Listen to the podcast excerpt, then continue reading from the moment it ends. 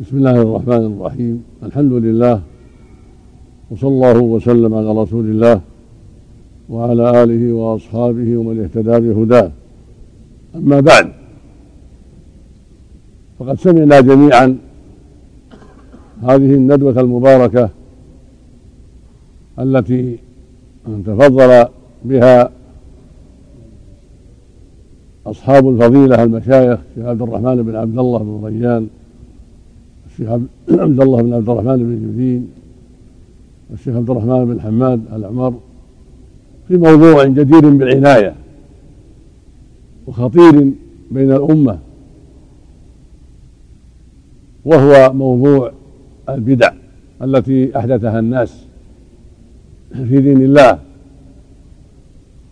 واستحسنها الكثير من الناس جهلا بشرع الله واتباعا للهوى من كثير من الناس. والله عز وجل أبان حكمها في كتابه وعلى لسان رسوله عليه الصلاة والسلام كما سمعتم من أصحاب الفضيلة. جزاهم الله خيرا وضاعف مثوبتهم. وزادنا وإياكم وإياهم علما وهدى وتوفيقا. ونفعنا جميعا بما سمعنا وعلمنا. ومن على المسلمين جميعا في كل مكان بالعلم النافع والعمل الصالح والتوفيق لما يرضي الله. والحذر من كل ما نهى الله عنه من البدع والمعاصي وسائر ما حرم الله على عباده. ولا ريب أن المسلم في حاجة أبدا إلى أن يتعلم ويستفيد وفي حاجة إلى التذكير والتوجيه فكل أحد يخفى عليه بعض العلم وكل أحد ينسى كثيرا فالحاجة ماسة إلى التذكير بالله وبحقه وإلى الدعوة إلى سبيله بالندوات والمحاضرات وفي كل مناسبة. والله يقول جل وعلا في كتابه العظيم فذكر إنما أنت مذكر فالرسول صلى الله عليه وسلم أمر بالتذكير وقيل له إنما أنت مذكر. فهو يذكر بما شرع الله. ويذكر بما دعا الله إليه وبما جاءت به الرسل. الكرام عليهم الصلاة والسلام. ويذكر بما فطر الله عليه العباد مما هو معروف. من طاعة الله ورسوله وتعظيمه.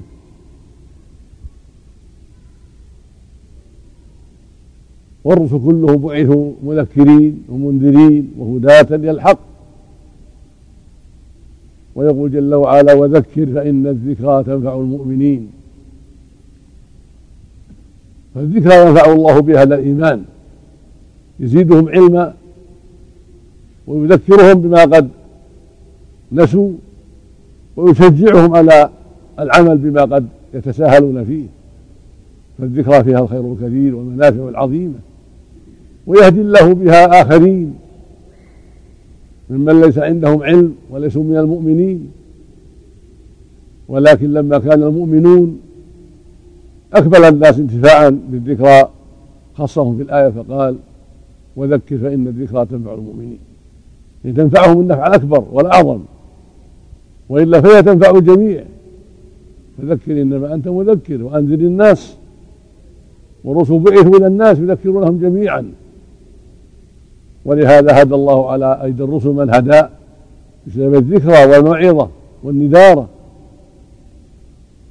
وهذا وهذا على يد نبينا وعليه الصلاة والسلام من لا يحصيهم إلا الله بسبب ما قام به من الذكرى والدعوة والإنذار والتبشير والبلاغ عليه الصلاة والسلام. فلا ينبغي لأحد أن يقول إن الكتاب موجود والسنة موجودة ولا حاجة إلى يذكر الناس ولا حاجة إلى التعليم. ليس كل أحد يستطيع أن يأخذ الحكم من الكتاب والسنة. إنما يأخذ ذلك أهل العلم والبصائر. فالمسلمون أبدا في حاجة إلى التذكير بالله وطاعته والدعوة إلى سبيله وتعليمهم ما قد يجهلون وتذكيرهم ما قد ينسون.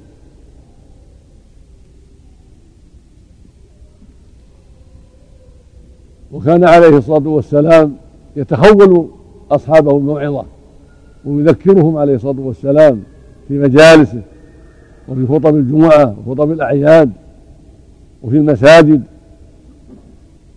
تارة بعد الصلاة إذا فرغ من صلاته ذكرهم عليه الصلاة والسلام وتارة في مجالسه التي يجلس معهم فيها في بيته وفي بيوتهم وفي المسجد وتارة في غير ذلك. هكذا كان يتخولهم بموعظة ويعلمهم ويرشدهم ويقرأ عليهم القرآن عليه الصلاة والسلام. هكذا يا أهل العلم ينبغي لهم التأسي به عليه الصلاة والسلام والسير على منهاجه في الدعوة إلى الله وإبلاغ الناس ما شرع الله لهم وما أمروا به وما نهوا عنه وتذكيرهم بما يقربهم من الله. ويشجعهم على أداء الواجب ويحذرهم من ما حرم الله عليهم. فالقلوب تصدأ كما يصدأ الحديد والنحاس. والموعظة جلاء والذكرى جلاء لهذه القلوب حتى يزول عنها ما لصق بها من الصدى والمعاصي صدأ لها وظلمة لها. ونكت سوداء فيها. فهذه الذكرى والمواعظ والتوجيه يزيل الله بها ذلك الصدى وتلك النكت السوداء وتعود بتوفيق الله إلى بياضها وقوتها وصلابتها إذا من الله عليها بالهداية. والبدع من أكثر المعاصي شرا لأن ما بعد الشرك إلا البدع. فأعظم الذنوب وأشدها خطرا وأعظمها جريمة الشرك بالله عز وجل وأنواع الكفر وأعظم الذنوب كما قال النبي عليه الصلاة والسلام لما سئل أي الذنب أعظم قال أن تجعل لله ندا وهو خلقك وهذا هو الشرك الأكبر. الند المريض والمثيل. بأن تجعل لله مخلوقا تعبده مع الله. تدعوه تستغيث له تنجو له تذبح له تصلي له تحكمه في دين الله إلى غير ذلك. هذا هو أعظم الذنوب. ثم يلي ذلك البدع. لأن أهلها يستحسنونها ويرونها صوابا فيقيمون عليها. ولأنها زيادة في دين الله وتشريع في دين الله لم يأذن به الله. هي في الحقيقة كذب على الله وعلى رسوله لأن أهلها يزعمون أنها دين وليست بدين. فهي زيادة في دين الله. يقيم عليها أصحابها ويرضونها ولا يتوبون منها ويحسبون أنهم مهتدون. فصارت أشد من الكبائر. قال تعالى في المشركين إنهم اتخذوا الشياطين أولياء من دون الله ويحسبون أنهم مهتدون. يحسبون أنهم على شيء. حتى قاتلوا على ذلك قاتلوا الأنبياء. وقاتلوا نبينا عليه الصلاة والسلام على ذلك. يعبدون اللات والعزى ومناه وأشبه هذه الأصنام ويحسبون أنهم على شيء. وهكذا النصارى. فعلوا ما فعلوا من الكفر وزعموا ما فعلوا من الكفر وقالوا إن عيسى ابن الله أو الله ثالث ثلاثة ويحسبون أنهم على شيء. كما قال تعالى في حقهم قل هل ننبئكم بالاخسرين أعمالا؟ الذين ضل سعيهم في الحياة الدنيا وهم يحسبون أنهم يحسنون صنعا فالواجب على المؤمن أن ينتبه لهذا وان ينظر ويحاسب نفسه. فقد يكون عنده بدعة ولا يدري. ينظر إن كان عليها دليل فليعرف أنها من شرع الله وإن كان في هواه واستحسانه وإحداثه من البدع. ولهذا يقال له البدع أهل الأهواء لأنهم استحسنوا واتبعوا أهواءهم. من غير شرع قال تعالى يا ولد إنا جعلناك تحكم بين الناس بالحق ولا تتبع الهوى فيضلك عن سبيل الله. قال تعالى فإن لم يستجيبوا لك فاعلم أنما يتبعون أهواءهم. ومن أضل ممن اتبع هواه بغير هدى من الله. فأهل البدع غلب عنهم الهوى. وقالوا إلا ما احدثوا واستحسنوه وقدموه على أدلة من الكتاب والسنة. فصاروا بذلك من جملة أهل الأهواء. وقيل له أهل الأهواء لاتباعهم أهواءهم وتحكيمها وتقديمها على ما جاءت به النصوص. وقد سمعتم والحمد لله في ندوة المشايخ ما فيه الكفاية وخير وخير كثير لمن وفقه الله وفتح بصيرته. ومن ذلك ما بني به الناس من عصور قديمة كثيرة من البناء على القبور واتخاذ المساجد عليها ويحسبون انهم على دين وهي بدعة من أعظم البدع من أقبح البدع من أضلها. حتى وقع بسببها الشرك بالله عز وجل. وهم يحسبون أنهم على شيء يحسبون أنهم محسنون. فعظموا القبور بالبناء عليها واتخاذ الستور والعباد مساجد حتى عبدت مع الله. وحتى دعاها الجهال وأشركوا بها عظموها وطافوا بها أيضا كما يطاف الكعبة. كل ذلك من الجهل العظيم والضلال البعيد بسبب علماء السوء ودعاة الضلال.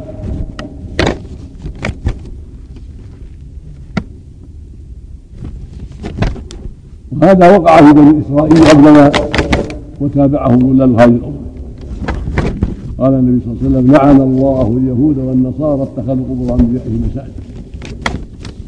قالت عائشة يحذر ما صنعوا. وقال عليه الصلاة والسلام ألا وإن ألا وإن من كان قبلكم كانوا يتخذوا قبور انبيائهم وصالحهم مساجد. ألا فلا تتخذوا مساجد فإني أنهاكم عن ذلك. نهاهم ان أن يتشبهوا بأولئك وأن يقلدوهم في باطلهم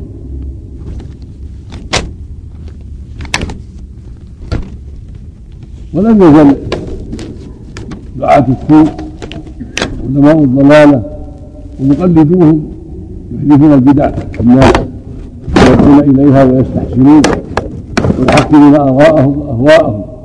وقد سمعتم أنواعا من ذلك.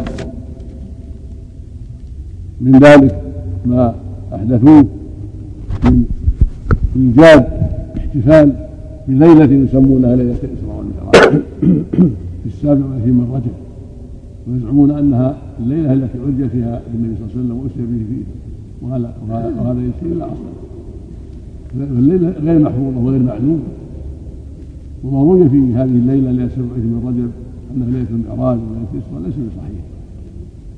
ثم لو صح أن في رجب أو في شعبان أو في رجب أو في أي شهر ما جاز لنا أن نعظمها وان نحتفل بها. والرسول لم يحتفل بها عليه الصلاة والسلام.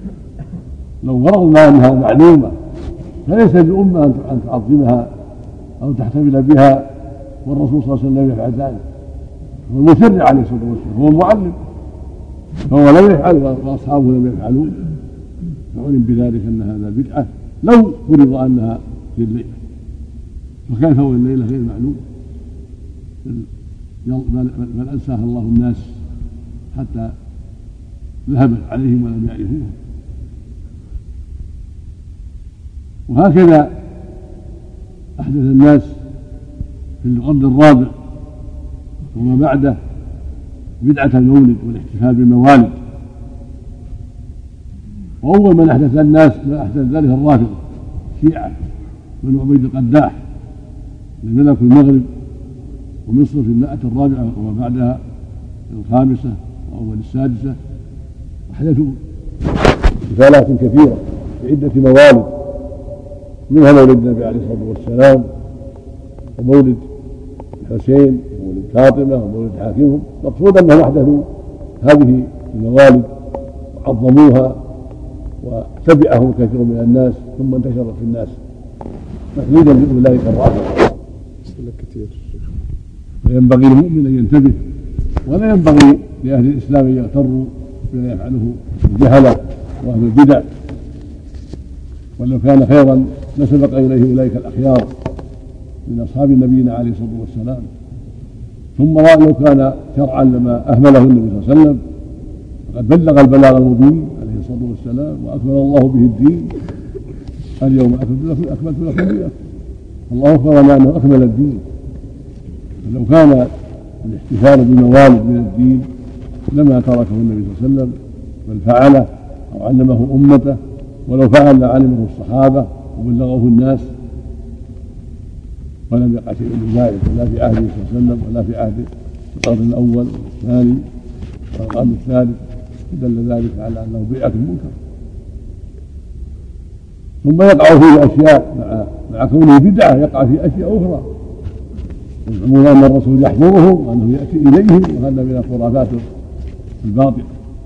الرسول صلى الله عليه وسلم لا يأتي للناس في الدنيا في الجنة على عليين وجسده في الأرض. وإنما تنشق عن الأرض يوم القيامة كما قال عليه الصلاة أنا أول من تشق عن يوم القيامة. وإنما يبعث يوم القيامة مع الناس. قال تعالى ثم إنكم بعد لميتون. ثم إنكم يوم القيامة تبعثون. البعث يوم القيامة. لا في الدنيا. وهو صلى الله عليه وسلم روحه في الجنة في أعلى الجنة. الوسيلة التي وعده الله إياها. وهكذا أرواح المؤمنين في الجنة وأرواح الشهداء. المقصود أن الأجساد في الأرض والأرواح لها حالها وحكمها. فأهل الإيمان في الجنة والسعادة فأهل الكفر في النار والعذاب.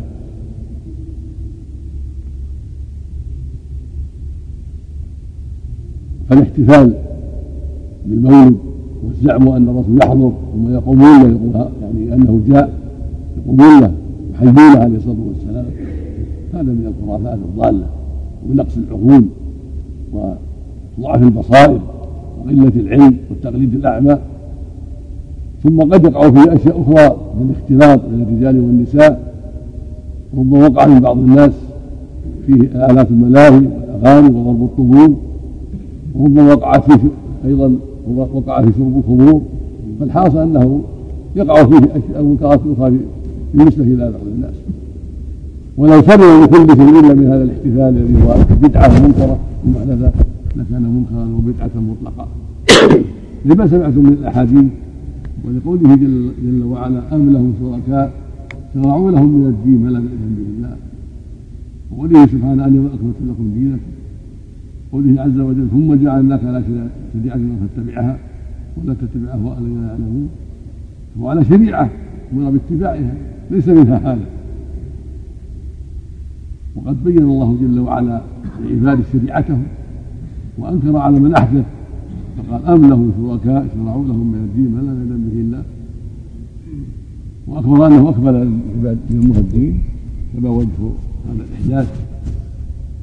وقال عليه الصلاة والسلام من أحدث في أمرنا هذا ما ليس فهو رد.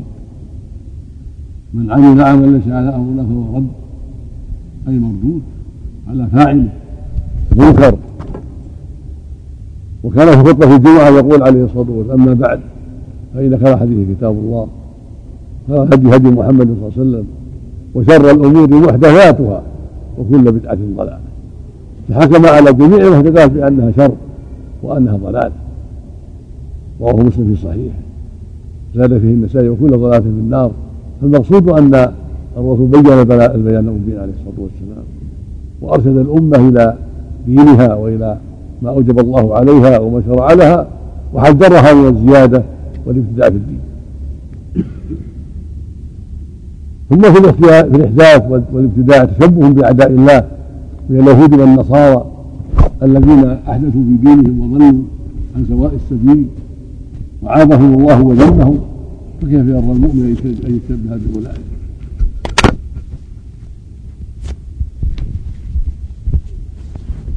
وقد نبه العلماء على ذلك كشيخ الإسلام ابن تيمية رحمه الله. والشاطبي رحمه الله ونبه على قبلهم على شر البدع وعظم شرها كما الظاهر في القرن الثالث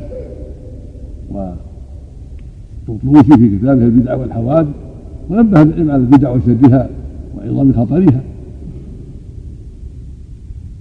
فلا يجوز للمسلم أن يتساهل في هذا الأمر وأن يقلد الناس ولو فعله فلان وفلان أو حضره فلان وفلان فان المقياس ليس هو فعل الناس. ولا الله فلان وفلان. وإنما الحجة فيما قاله الله ورسوله.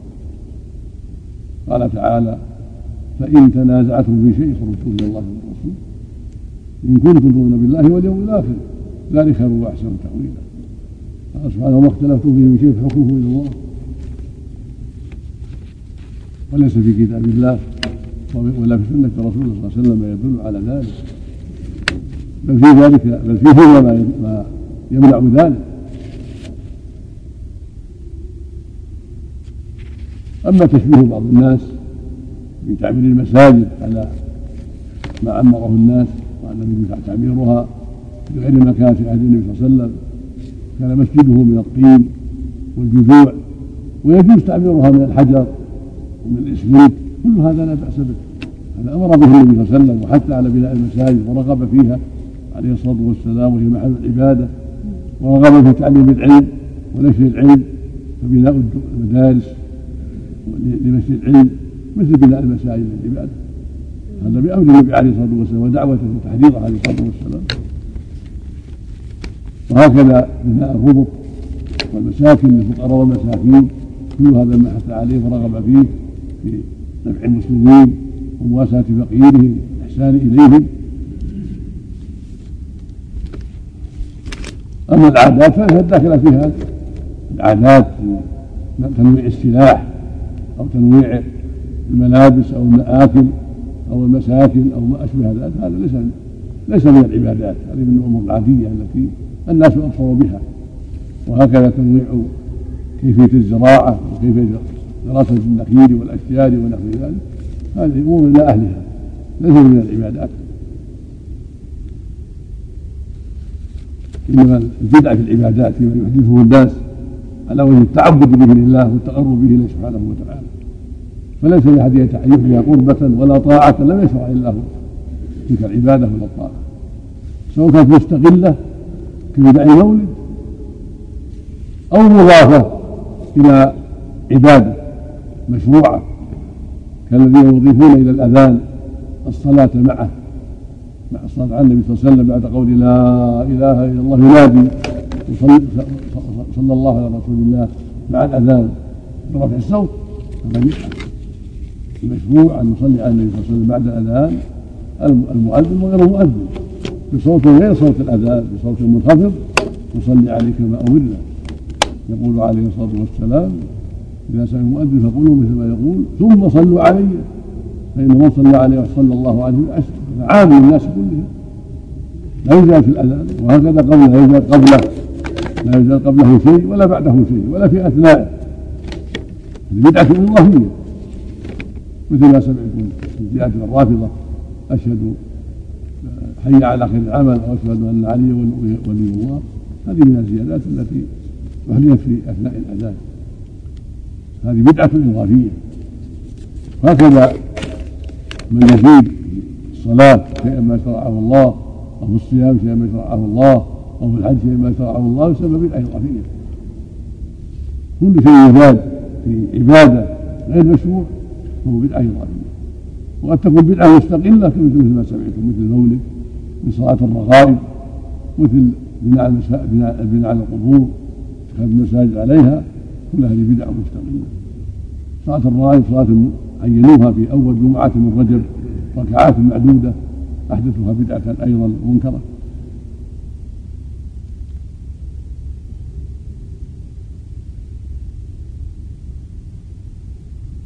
فالواجب على أهل الإسلام أن يتقوا الله وأن يعظموا شرعه وأن يرجعوا إلى دينه وأن يدعوا ما خالف ذلك من الموالد وغير ذلك. وفيما شرع الله لنا من الصلاة عليه عليه الصلاة والسلام وتعليم شريعته ودراسة كتاب الله وسنة الرسول صلى الله عليه وسلم ما يكفي ويشفي. المسلمون ليسوا في حاجة إلى مولد المسلمون في حاجة إلى اتباع الرسول صلى الله عليه وسلم والتمسك بشرعه والقيام بحقه. وهم لا ينسون حتى يحدثوا له احتفالا. هم يسمعونه في اليوم والليلة خمس مرات في الأذان والإقامة. ويصلون عليه صلى الله عليه وسلم في صلاته في الشهود الأول الشهود الأخير في مجالسهم وفي طرقاتهم وفي دروسهم وفي مدارسهم ليس مهجورا عليه الصلاة والسلام حتى يحتاج يحتاج إلى إحداث مولد في السنة. هو بحمد الله معلوم ومعروف وأهل وأهل الإسلام يصلون عليه ويذكرونه كثيرا ودائما عليه الصلاة والسلام.